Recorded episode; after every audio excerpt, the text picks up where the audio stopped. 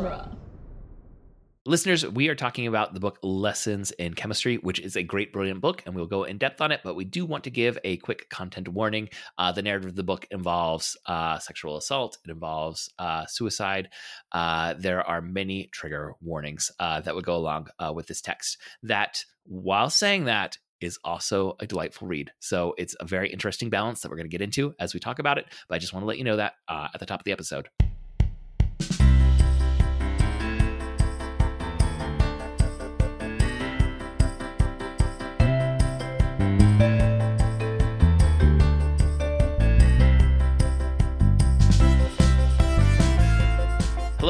And welcome to the Protagonist Podcast, where each week we look at a great character and a great story. I'm Joe Darowski, and this week we're discussing Elizabeth Zott from the novel Lessons in Chemistry.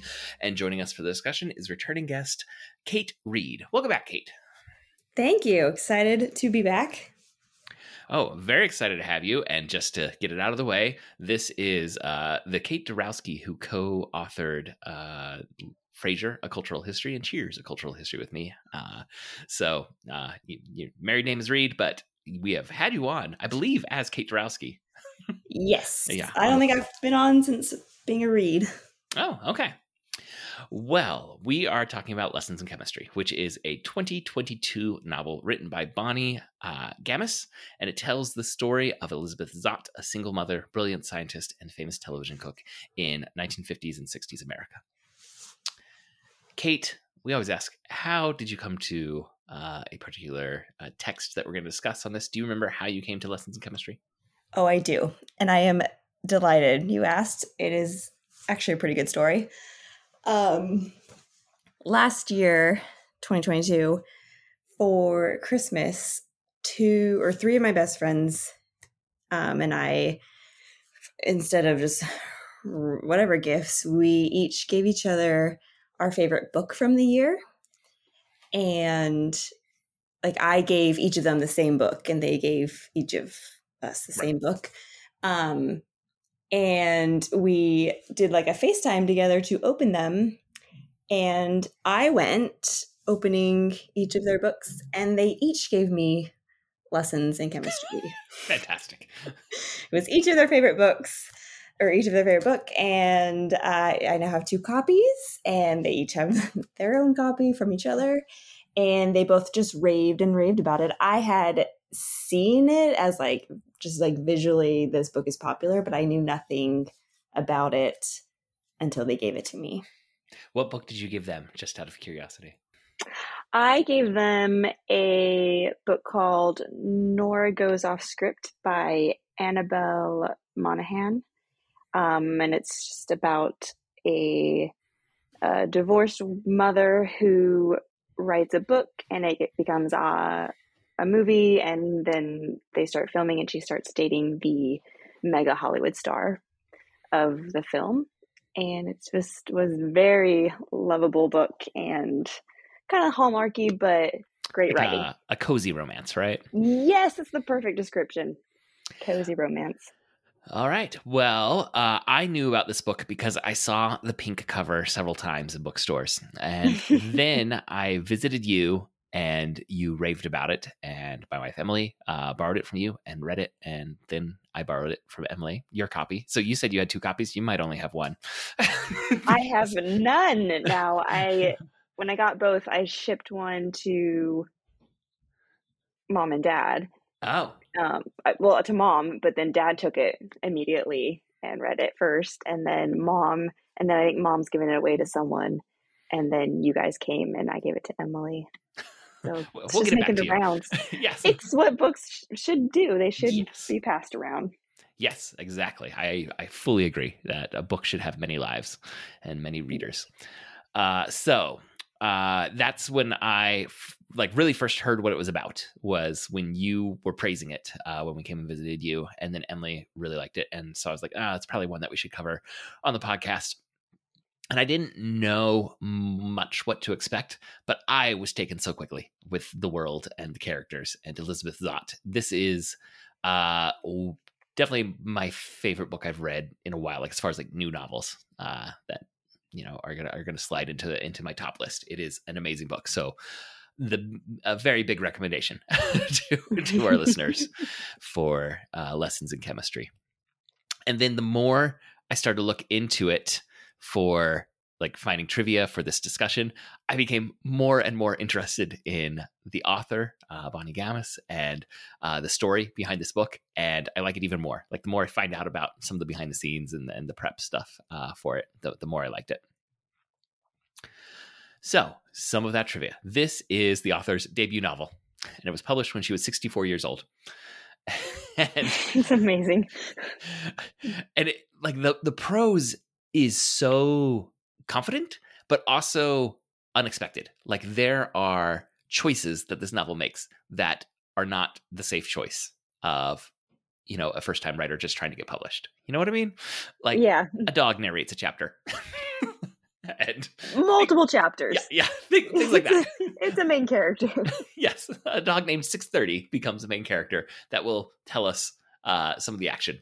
Uh, and that's not like a i'm just gonna like try try not to ruffle any feathers and just get this thing published. That is the move. It feels like of like a veteran. That's um you know uh, no uh both confident in in their craft but also confident that this thing's going to get published because their name is already established and that's just not the case here that's so, true that's that's a good point that it's not a you do that when you have many bestsellers and you can do whatever you want yeah you have the cachet mm, uh, yeah. to, to you know be a little more experimental and also just like the overall tone like I don't even know how to describe this this book. Like if I'm trying to tell someone what it, what it feels like as you read it, because you really do swing from like laughing to anger, and then like angry laughing, and then sad, and then you're heartbroken and yes. want to cry, but then you're so mad at the same time. It's and then you're just delighted at, at, at, a sentence and, and the way it gets written. Oh, it's so good. Um, the like inception for this was Bonnie Garmus working as a copywriter and creative director, uh, or, or, uh, that was part of her job. So she worked in the U.S., Switzerland, and Colombia, and now England. And she was inspired to write about issues facing women in the workplace based on some of her own lived experience as a professional woman. She recalls a specific moment when a male colleague took credit for her work and channeled it into what she calls constructive anger. And she wrote the first chapter of this book that night. and I think this the uh, the story, if I'm remembering right, I didn't put it in here, is that she had like pitched something on and it was on a PowerPoint slide. And then a male colleague, like no one reacted, and a male colleague pitched almost the exact same thing. And the slide was still up on the screen, and everyone was like, that's a really good idea. Oh goodness. to, to, to, the man. and she was so angry. She started writing this book that became a bestseller. So goodness.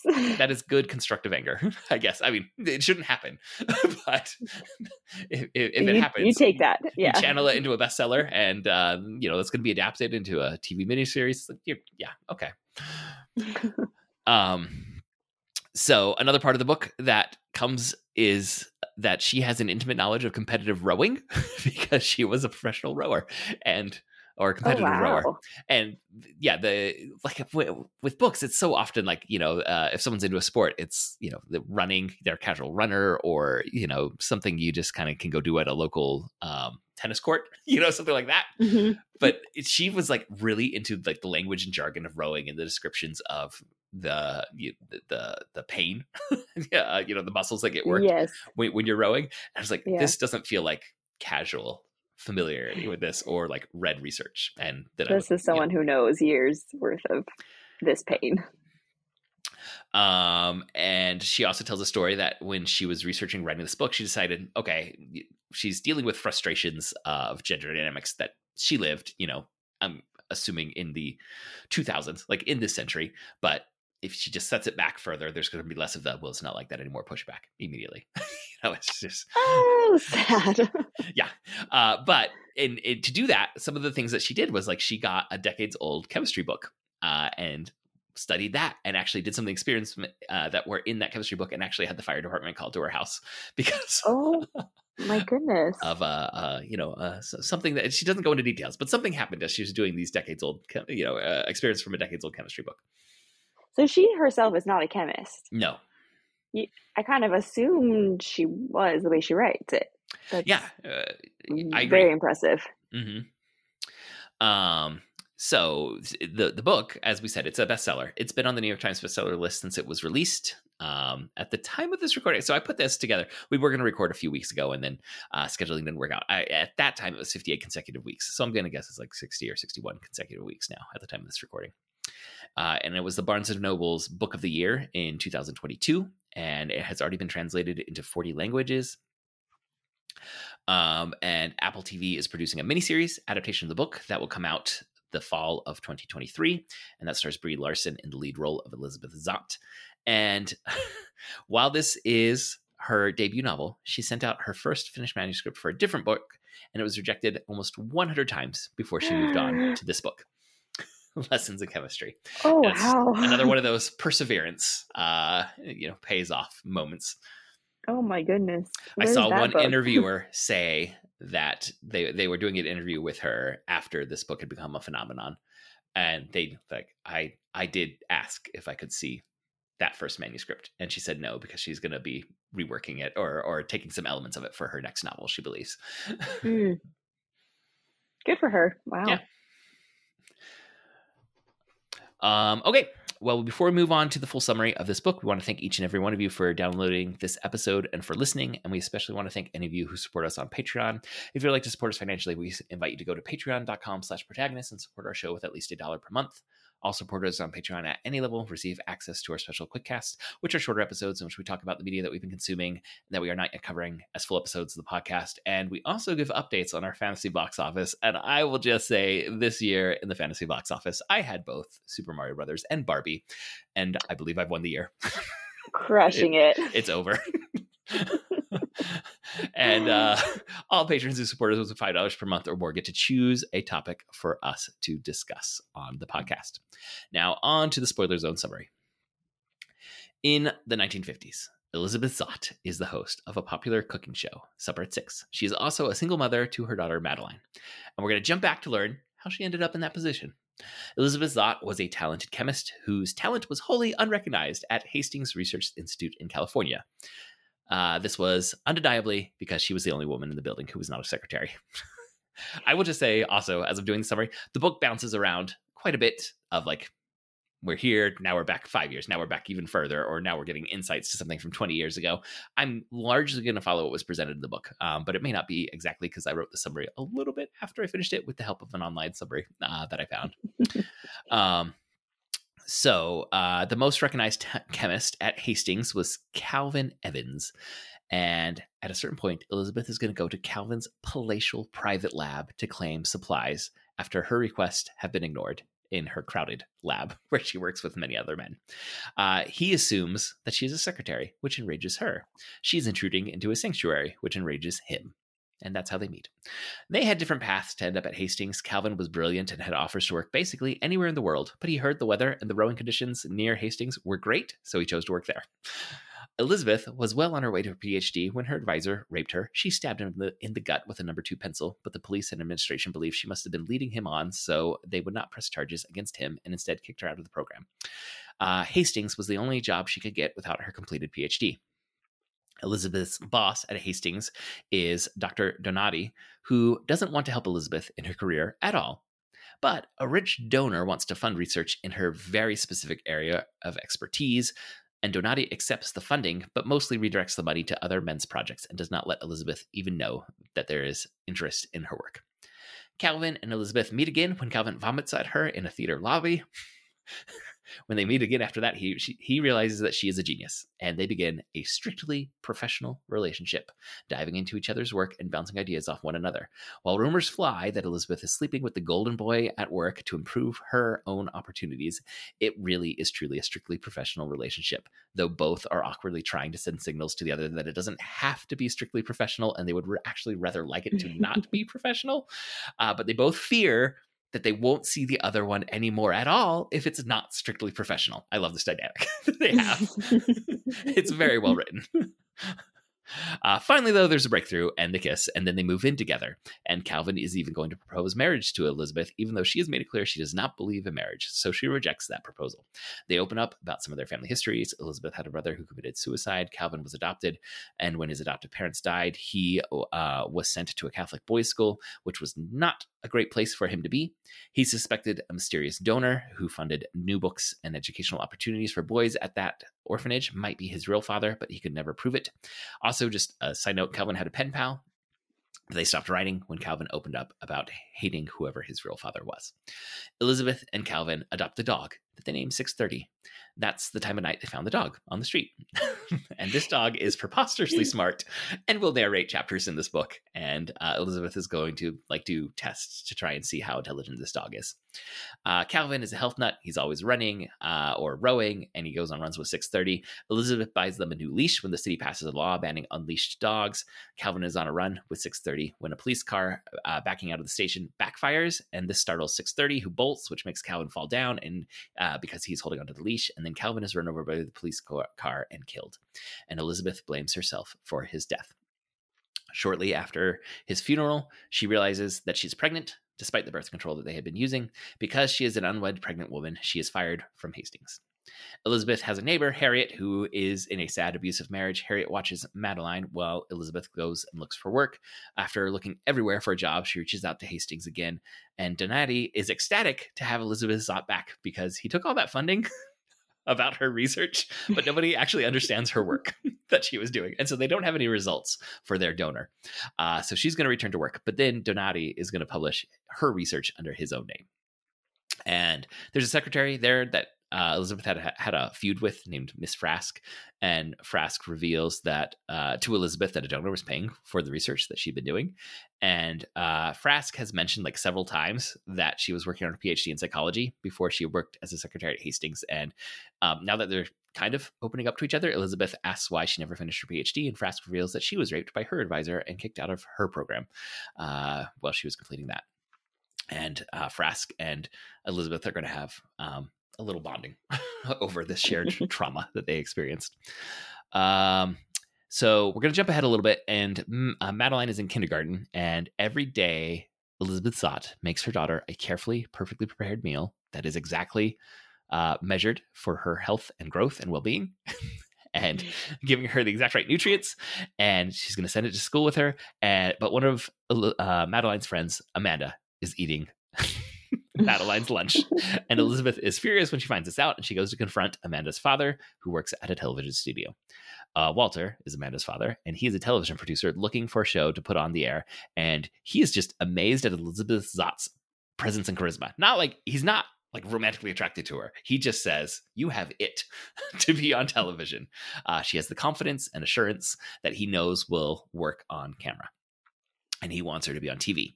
Uh, Elizabeth needs a job because she has quit Hastings after Donati st- stole her work, so she agrees. But she will not bend to producer notes about appearing more feminine, simplifying recipes, avoiding scientific explanations in her demonstrations. Uh, and uh, her show is proving popular, but uh, Walter's boss is just wanting to control Elizabeth, and she's uncontrollable. So eventually, Walter's boss is going to summon her to his office to try and put her into her place. Walter had always prevented Elizabeth from ever being alone with his boss, but Elizabeth insists that she will take this meeting, and Walter's boss attempts to rape Elizabeth, but she pulls out a kitchen knife from her purse, and he has a heart attack. And after a moment, she decides to call 911. uh, Walter is going to get his boss's job and Elizabeth Zott show is going to find massive success in syndication around the country, despite Elizabeth explaining on air why she's an atheist and also that she is a single mother. Uh, Madeline makes friends with uh, a man named Reverend uh, Wakely at the library. Uh, he is a church leader who is struggling with his faith, and he also happens to have been Calvin's old pen pal. And Reverend Wakely blames himself that Calvin died because he is the one who told Calvin that the weather here was great. And he says, if I never said that in a letter, Calvin never would have moved here and he never would have died mm. on that run. Lots of people are blaming themselves for Calvin's death. A writer named Roth interviews Elizabeth and writes an article about her for Life magazine. Uh, it is, he writes a very positive uh, article about her, but the editors butcher it and make Elizabeth sound scandal plagued and unlikable. Roth is furious and sends Elizabeth his original article, but Elizabeth refuses to read anything from Roth because he she believes that he wrote the awful article about her. Harriet, who babysits Madeline, sees Roth's article the the good version and knows exactly what magazine will, would publish this pro woman article. that he had written. So Roth had tried to get his article published in like science magazines about women in science uh, and things, and everyone was rejecting it. But Harriet submits it to Vogue, and Vogue publishes it, and it becomes a very uh, beloved. Uh, it's a very successful article, and Elizabeth's reputation is kind of recovered. So Elizabeth discovers that Walter, uh, Walter's wife, had left him and their daughter, uh, and Walter suspects that the, his daughter is not actually his, but uh, is from an affair that his wife had been having. And Walter has begun having a secret relationship with Harriet, and Harriet is working on leaving her abusive husband. And Elizabeth is kind of excited about all this. But Elizabeth is going to break Walter's heart because she's going to say that she needs to leave her cooking show because she wants to return to science. Uh, but once she leaves the show, she cannot get any work in any lab. But Miss Frask, that secretary uh, that had uh, bonded with Elizabeth, uh, reaches out and says that um, Hastings wants to talk to Elizabeth about her research uh, because that mysterious donor has looked into things and figured out that their money had been misused, and they want to speak to the person who actually was doing the research they were interested in. So uh, it turns out Avery Parker, a woman, uh, is the mysterious donor, and her lawyer is Mr. Wilson. Uh, Avery has all the money, but must use Mr. Wilson for business purposes because nobody will respect a woman at this time. So Avery uh, Parker was Calvin's mother. She had an unplanned pregnancy as a teenager, and her family made her give the baby up for adoption. And the doctor told her that the baby was stillborn. And uh, Avery uh, later when she gets access to her family's money she ha- looks into everything around this baby's birth and realizes the baby was actually alive and uh, looks into the adoption. And wilson is even able to track the baby to the orphanage where calvin was raised raised. But the bishop of that orphanage, sensing that a guilty family might send funds that they wouldn't if they just reclaimed a child and didn't have any connection at all to the orphanage anymore, tells Wilson that Calvin has died despite the best efforts of the orphanage to provide him with a safe home. And Wilson is going to send funds uh, to the orphanage on behalf of Avery in Calvin's name. Uh, so when Calvin becomes famous when he wins a Nobel Prize later on, uh, Avery recognizes uh, both herself and her boyfriend in this man that's in the newspaper. and she writes to Calvin, but Calvin never responds because he had lots of lost relatives who reach out after he won a Nobel Prize. Now, mm. Avery wants to be in Elizabeth and Madeline's life if they will let her. And Elizabeth says that Avery is part of her family already. And Elizabeth is made the head of chemistry at Hastings. The end. I just want to say I love Elizabeth's strange family that is here at the end of Harriet, uh, you know, the babysitter, and Wilson, the the TV producer, and uh, the the Reverend who's struggling with faith, and, and, then the, the birth mother of her husband that she never knew, and he never knew. Lovely eclectic group of people. yes. Um. All right. What to talk about with this book? Is There's there something you you want to tackle much. right off the top? Yeah, I feel like we could just kind of go forever and not run out. Uh, right. but is there anything that you want to tackle right at the top?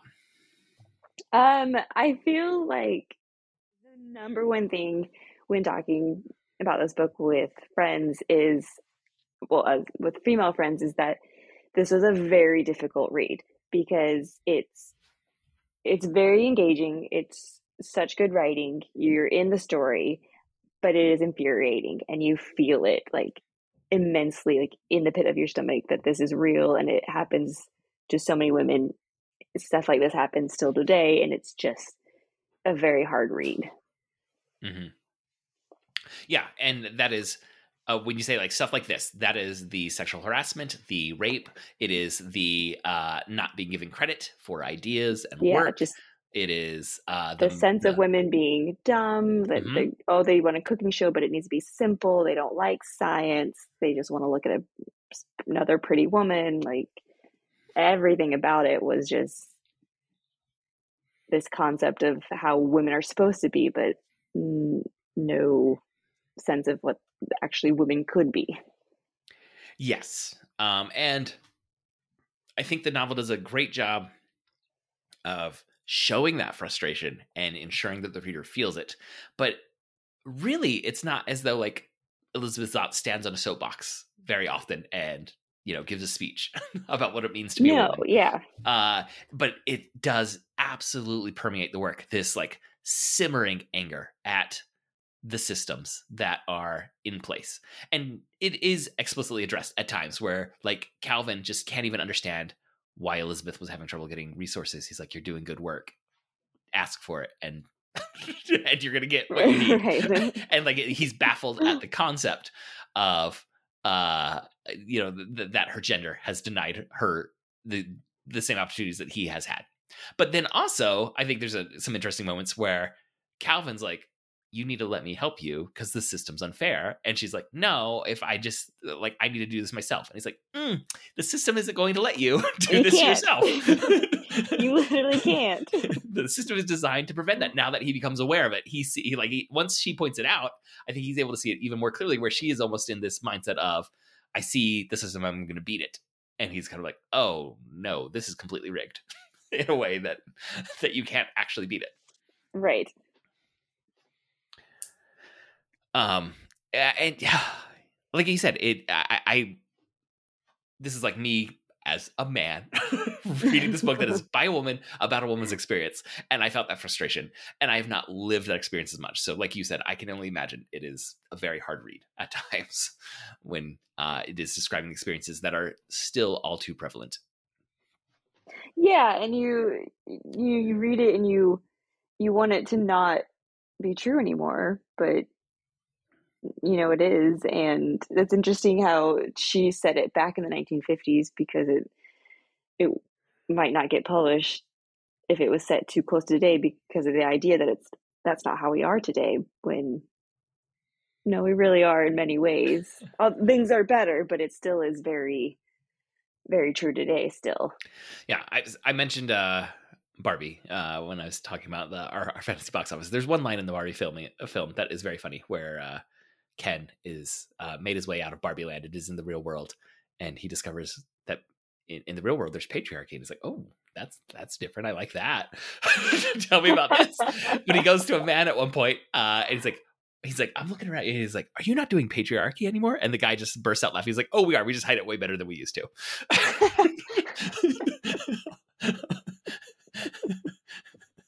and uh, that it's kind of like, well, if I said it back in the 1950s, it can feel so raw and open and uh, obvious that no one can say, well, it wasn't like that because it was.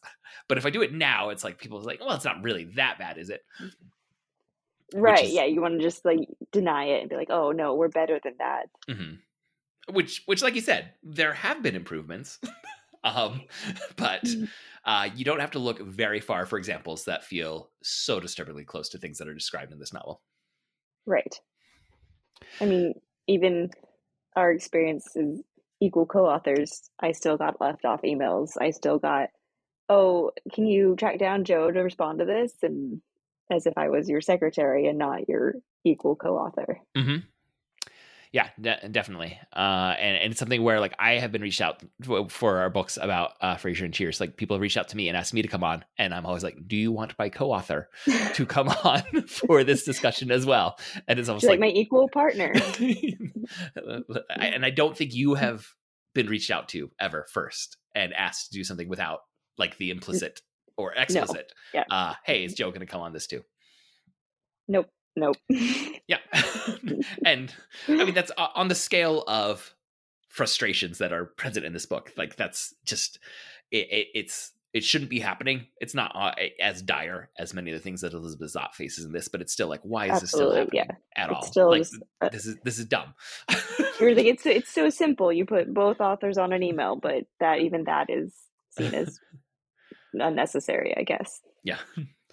Um, and I think like in terms of that tone and that difficulty, um, I, I this is one of those I, I, maybe go back. I may go back and record uh, an intro to this uh, podcast and just say, hey, warning, we're going to talk about some issues of sexual assault and suicide, and you know, there, there's lots of triggering things. But the book has a bright pink cover and a cartoony image um, that feels very inviting. I think, eh, but then it's very oh. early on that there is this shocking rape scene. Uh, oh yes. Then there's just just overwhelming amounts of loss that hit Elizabeth Zott, uh, and, and so it's um, I don't know that like the cover sets you up for the tone of the book, but at the same time, I don't want it to sound like this book is an awful read or or like a, a somber read because it is light and bubbly and fun uh, in many other sections as well. I do mm-hmm. not know how it manages these tonal shifts that it definitely has. I definitely picked it up with the cover and even like the back uh blurb. I just thought oh like a, a cooking show and dry witty humor like oh this is going to be a great read. And then you start and you're like oh we're doing this. We're in this. But it's still a great fun read and the cooking show was sounded so fun. I would watch it mm-hmm. but then it just pivots instantly into these emotions and then pivots into these like sad like overwhelmingly emotional scenes and then pivots right back to lighthearted and I'm laughing. It's just incredible how she did it. Yeah.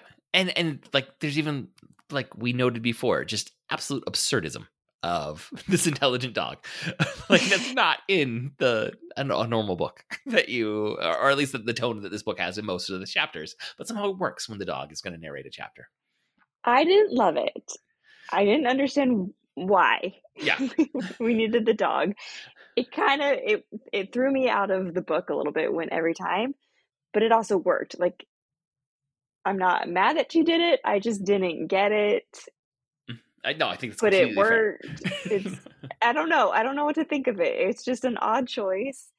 I is there? Has she said anything of why? Um, this is not going to shock you but she had a dog that she thought was very intelligent that was named after a number. you know how every pet owner thinks their pet is the special one? Yes. I, I that's pretty much it. Well, as far funny. as I can tell. at least uh, in terms of talking about a dog named 630, she mentioned her dog several times in, in a couple different interviews that I looked at. That's interesting. I mean, the tone she wrote of the dog in like his internal monologue was perfect it just was such an odd thing to do in a book in this book mm-hmm. yeah because it, it it does kind of sneak up on you uh, when it happens like oh okay. Uh, that that that's that's a choice that's being made. Like i said it, it more uh it stood out but it didn't like distract me or, or pull me out uh, yeah, too yeah. much or anything but it, it does definitely stand out as like this isn't what i was expecting right here. And it feels like something that people always know like the dog was interesting or the dog i love some people love the dog and some people mm-hmm. like i hated it but it you know it's something people remember at least. Yes um one thing that i thought was both it was set up but it was also shocking is uh calvin's death. What happens? Yeah. because we do open the book with elizabeth as a single mom. So we know so you know. this isn't going to be a long-term relationship. But as their relationship is starting, it very much feels like these people have so many rough edges that this is just going to fall apart. is kind of what I was expecting. Like, not that he was going to die, but just uh, these mm. these people are not compatible with a long term relationship. Just either of them. It felt. Yeah. Uh, and so I was kind of because we had that opening where she's a single mom. I was kind of waiting for just the relationship to fall apart uh, you know, for whatever reason. Uh, and then when he dies, uh, and by the time he dies, it's like, oh, they are kind of making this work. It's not like you still feel like these these people should be in a long term relationship with anyone, which is kind of what you feel like at the beginning. it's like, oh, yeah, uh, you know, maybe they, not. they have definitely softened up uh, their their their respective edges, uh, and they do feel right together. And when he dies, uh, it just it definitely caught me off guard in one of those where it's like why am I feeling so emotional about someone who's not real and has never existed kind of ways. it is the way she wrote his death was brutal, like as in you feel it. And you feel for Elizabeth and that what she like how she's processing it as if it's her fault and it's just she could have just like made it a car accident and like just a quick oh and then he died but it's just really let the readers have it with those emotions for his death. Yeah. And uh the like eh, we we had enough of her backstory about her uh, like completely broken relationship with her parents. um and like the the one good relationship she seemed to have had was with her brother who commits suicide because he is gay. uh, and it's like for her to like have anyone, it's like oh, it's like a, a reprieve, right? Feels like oh, like a little calm in the storm of her life, and then because she had found that calm, everything is worse when it's taken away from her. Um, yes, it, you know it hits so much harder uh, when when in, when he when he dies um, because she had found someone that she could latch onto uh, with that. Um, it, and yeah, it, it's one of those uh, character deaths that it's like, oh, I don't know. I, I I wonder how it's going to be received when the. I'm sure the I mean this book's been a bestseller, but the miniseries is likely to get more viewers than readers uh, mm-hmm. of this book, and I can already see some of the article headlines people angry at the show. Uh, is there anything else uh, that you want to make sure we hit? Um, we, we still have plenty of time. I just uh, there, it feels like there's so many things. Like if there's something that you wanted us to grab onto, I want to make sure we cover it.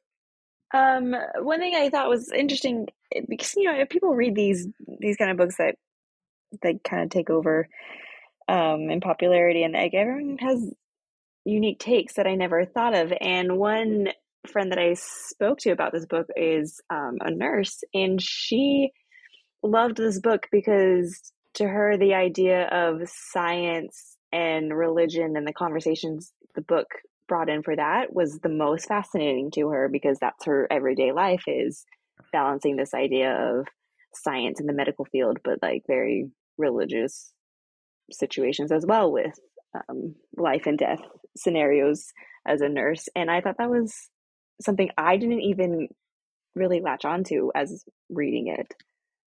Yeah, I do like that Reverend uh, Reverend Wakely, I think is his name, uh, if I'm remembering right.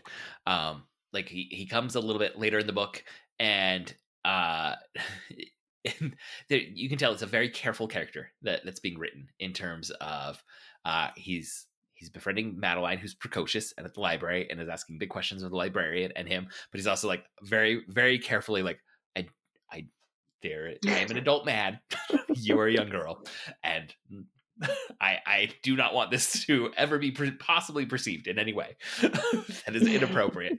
Uh, but I there's a moment where, um, like as a way to kind of gain trust, uh, she whispers a secret to him and then asks and says that he has to share one secret, and we don't hear what he says at the beginning. Uh, uh you know when when this exchange happens, um, I think her secret, eh, if I'm remembering right, oh, which I'm I, now I'm filled with doubt as I say this. I think it's something about her dad. Um, uh, but but the secret that we find out that he whispered was, "I don't believe it. I don't know if I believe in God." uh, and it's just a fascinating character uh, to have. And also, I when he was blaming himself for Calvin's death too, it was just like, oh, I mean, it is so clearly just random chance that this man died in this way. And yet, uh, because I, I think uh, humans we we seek reasons and we seek patterns and we seek explanations. And that's one of the exp- you know that's one of some of the discussions about god and religion in this book is that that's that's what we're doing. But it's something that she does herself. Is like well I've gotta you know it, it's it can't be random chance. It's got to be that i chose to send him with a new leash is is why he died. Right. Um and uh, she dismisses that kind of you know reasoning uh, when it comes to religion, but she's living it in her own life, uh, in in the emotions that she carries. Um, if we were going to try and describe Elizabeth Zott as a character, what are some of the descriptions you would give for her? Oh my gosh. Um, the first one is stubborn. Mm, yes. and, and, the book does I, I, love it when a book makes the same characteristic a strength and weakness for a character and yes. it does it very well. Like I, I just love it, like you were saying that she wouldn't accept help from calvin even though it, like she had she needed it. Like it just it's such a fascinating balance of like you want to do it your own way but you literally cannot, but you have to do it your own way, and it's just an impossible scenario. Um, determined, although I guess that's like stubborn. Mm, yeah, um, it's the more positive version of stubborn. yeah, right. um, likable. I mean, clearly she somehow was likable with the show and women feeling has a uh, connection with her. right? So yes, that's the word. Yes. It- It's like uh, charismatic from a distance, but also hard up close. it seems like her her navigation of personal relationships is is not a strong suit. Um, s- sad. It's Mm-hmm. just had a hard life. Yeah, yeah, I, I, I've that that is definitely uh p- part of this, but not like in a um, you know, like she's not a Miss Havisham from, from Great Expectations or anything like that. Yeah. It's just there is a weight of sadness that uh is is part of how she's going through life. Yeah, I was just gonna say like she's she's just burdened with so many things that she's been through. hmm Um, Um, I, I think she's she's hyper aware, but also, and this is something that uh, I, I I saw some commentaries that were like, is uh, is she being written as someone who's on the spectrum because she is so intelligent and knows so many details and sees so many things, but also social cues are not one of the things that she's really picking up on very well. right. Uh, um, so because she is hyper attentive to a lot of details, uh, but also um, she she just flat out misses some of the cues, like her courtship with Calvin. They're both like so smart uh, about so many things, uh, and they have such great conversations. But neither of them is seeing what the other one thinks is an obvious signal that I'm sending out. So if they're not seeing it, uh, they must not be interested in me. That- right. and they're they're both doing a terrible job of sending out the signals and receiving any signals.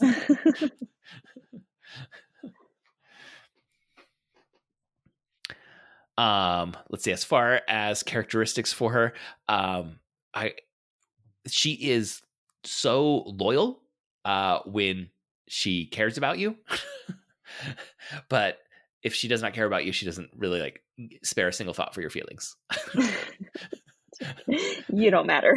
yes, like Madeline, Calvin, like she would do anything for them. Uh, but at first with uh, Walter, uh, her, her the the boss at the the good boss at, at the TV station, the one that gives her the job, like she she does not really try and see his point of view in any way, shape, or form. as uh, uh, as he's talking her Right. through being being a TV host. Now, eventually, he kind of like get breaks through into the inner circle, and she does care about him, and she knows it's going to be hard when she announces she's going to quit. Like if it she quit in like month one, I don't think she would have given a second thought ever to what this would do to anyone else's career or uh, or what their their reactions would be.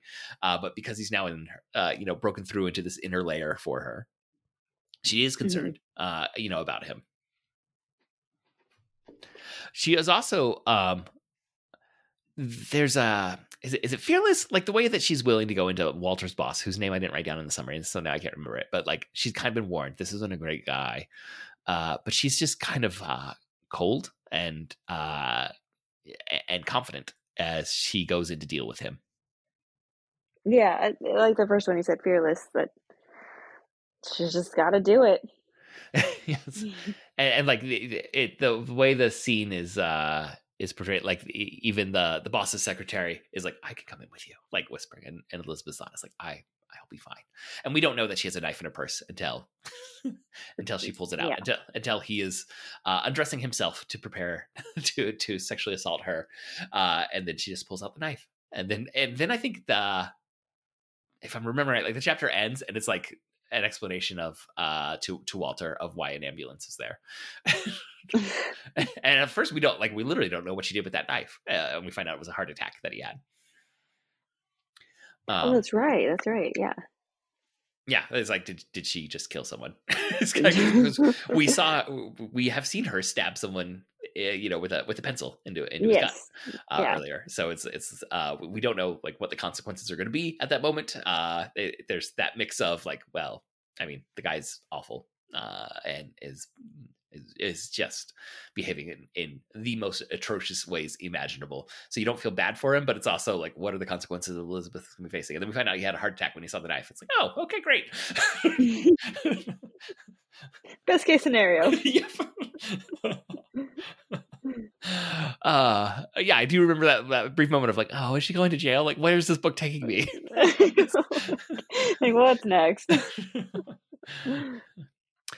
um any other uh highlights that you want to make sure we hit about either elizabeth zott or about the novel itself um i do think she's a great mother mm-hmm. um full disclosure i did read this book while pregnant which was a lot of emotions on top of that. um, but you know, she's she just does everything she can for her daughter and mm-hmm. does does the best she can for her. Yeah. Uh, one thing that I also want to make sure we highlight is the side characters feel so fleshed out. Um, whether it is the ones that we're supposed to hate, like uh, Donati, the the, the scientist who yeah, takes credit yeah. for Elizabeth's work, like uh, everything that he does, like it, it feels like something a real person would do. you know, and and uh, working in academia, it's something real people have done. I will just say, uh, um, but but he he feels real. like it feels like someone that's really there, and and the characters that we love, um, like Harriet. I love Harriet so much. I was gonna say Harriet was an absolute gem in the book and felt very real and I I'm trying to remember. Like I said, it's been a couple weeks uh, since since we were going to record this, and so it, it, not everything is as fresh as uh, it maybe would have been then. But uh, I think we get like character point of view chapters as like new main characters are being brought in, or, or at least core core characters are being brought in. And it, when we get one of Harriet, like looking across the street at Elizabeth's house after uh, Calvin has died, right? Am I remembering that right? Does that sound right to you? Yeah, she definitely yeah, I remember that chapter. She's like describing across the street. Yeah, and it allows us. It's something that's I think really interesting for the author to do because it allows us to both um, learn more about Elizabeth because we're seeing how she is perceived uh, by someone besides herself. But it also um, introduced Harriet, and we get to see Harriet's world, where immediately you know this is not a good relationship uh, that she is in. Her her husband is uh, at best negligent, but absolutely there's implications of of emotional and potentially physical abuse uh, that are there. Um, and it makes us like when when Harriet goes across the street to go see Elizabeth, and they and they form such an instant bond. It's like you, you want these two women to work together. and and help each other and it like yes. improve improve their situation immediately and it's the same when elizabeth and uh, the other secretary uh, miss miss frask like actually have a conversation with each other instead of we saw some conversations miss frask had about elizabeth before um, where she was at a distance and she was viewing elizabeth as kind of a almost like a gold digger that was latching on to to calvin uh, but then when they have that conversation together uh it, it's like oh like like it, it almost feels like a getting the team together sequence it's like elizabeth is getting her, her her team together and it's not like to go pull off a heist it's to like survive life with emotional health it's the, the team that she's she's putting together. That's the perfect description um and so so many great characters uh and and this book um it's I mean, it's not a short read, but it also never felt long while I was reading it, if that makes sense. Mm-hmm, mm-hmm. Um, and it covers a lot of ground uh, as you're going through Elizabeth Zott's life, and it's both uh, a lot of narrative ground about her lo- her life, but it's also um, like so many feelings and like uh, like, like okay, we're some some moments are almost like farcical in how absurd they get. But then there's also social commentary, and then there's comedy, and there's tragedy, and and we've we've mentioned the absurdism. Like like there's so much that happens with within how the story is being told, besides just the beats of the story. That uh it's it, for me it's like a book that begs for a reread. Um, absolutely yeah. so, so, it's one i'm gonna have to revisit but now that i know uh like i still remember when i was uh taking my first college course on shakespeare uh the teacher said like some you've probably had like high school teachers who were like don't read the cliff notes like you got to go live the language and she and this teacher was like please read a summary of this play before you read the play. so, so that you can start paying attention to how the story is being told and not just be concerned with what the story is. And that's uh, what like I reread a reread of lessons in chemistry. I think I'd be paying attention to like how the story is actually being told and um, trying to dissect some of uh, Bonnie Garmus's like moves as an author uh, as this kind of sprawling life story uh, is is being told to us. Um, you know how how is she actually literally doing this and making it so compelling when there are so many dark and sad and tragic moments within it. Mm-hmm. Is um is she involved in the miniseries? Uh, the one interview that said anything about it was she said the advice I have received from every author is uh, if you are going to option your work for an adaptation, let the adaptation be its own thing and say goodbye to it. oh, that's oh, that's heartbreaking. Meaning, like I'm sure she's getting, but she's like, it's it's not my decision of how to translate this just to to a miniseries. Which I'm glad it's a miniseries and not a movie. I think that's actually it needs multiple. Yeah. I mean, even as I'm much just... as there's bloat in movie runtimes these days, I don't, two and a half hours or three hours wouldn't do it. No. Um, they, I'm just curious if, if, I just don't feel like they can capture it in a in a visual setting. You need the internal monologue and the running emotions. Mm-hmm. Um, I just I I don't always. I mean, we all know adaptations never hit as well as the book, um, so I don't always watch them because a beloved one is just not. It's not fun to watch them not do it right in a yeah, so I I've not gone and rewatched it. I should. There's a trailer out for the adaptation with Brie Larson, um, and I watched it before I read the book, and uh, the one image that I remember from the trailer, which I will say, the trailer. Oh, my goodness! For a TV series, does this center the book and the cover a lot?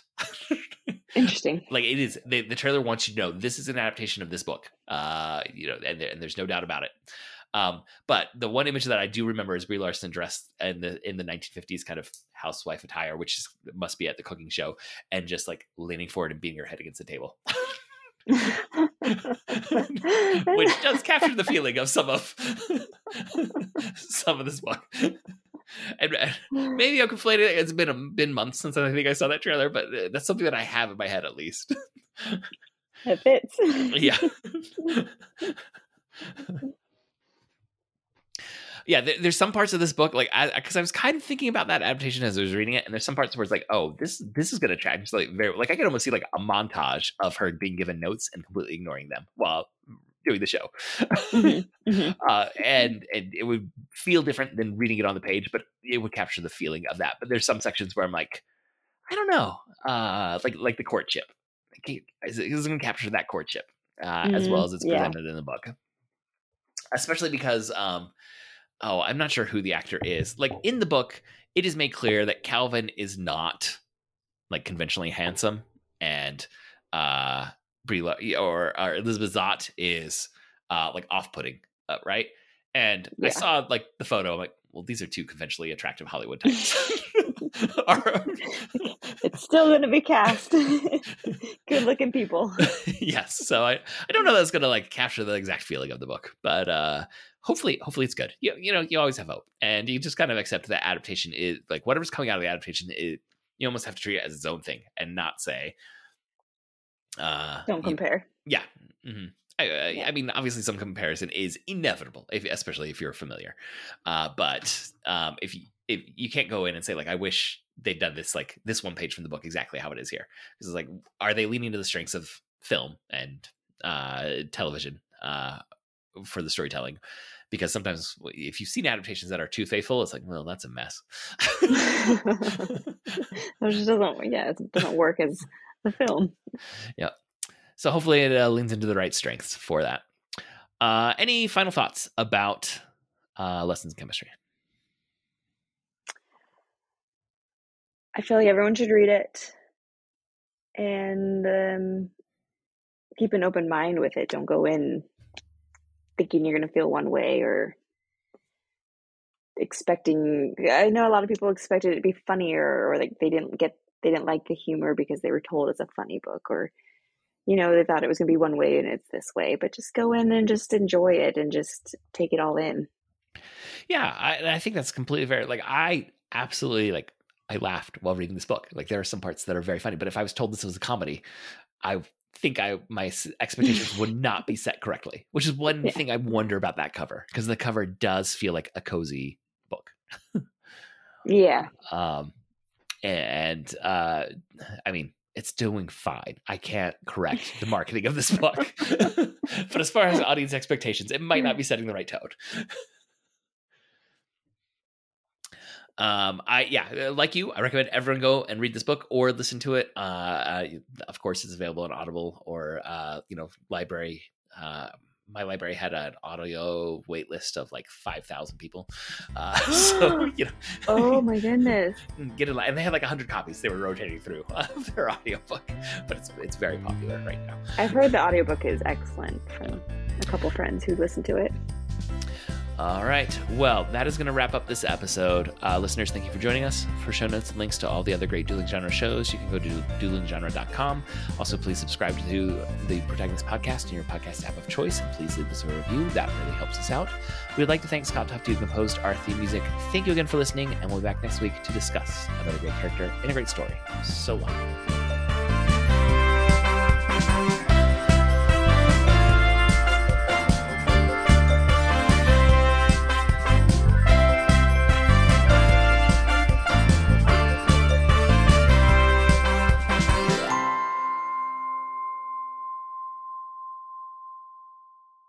Hello, everyone, and welcome to the Protagonist Podcast, where each week we no, let me wet the whistle and give us a fresh.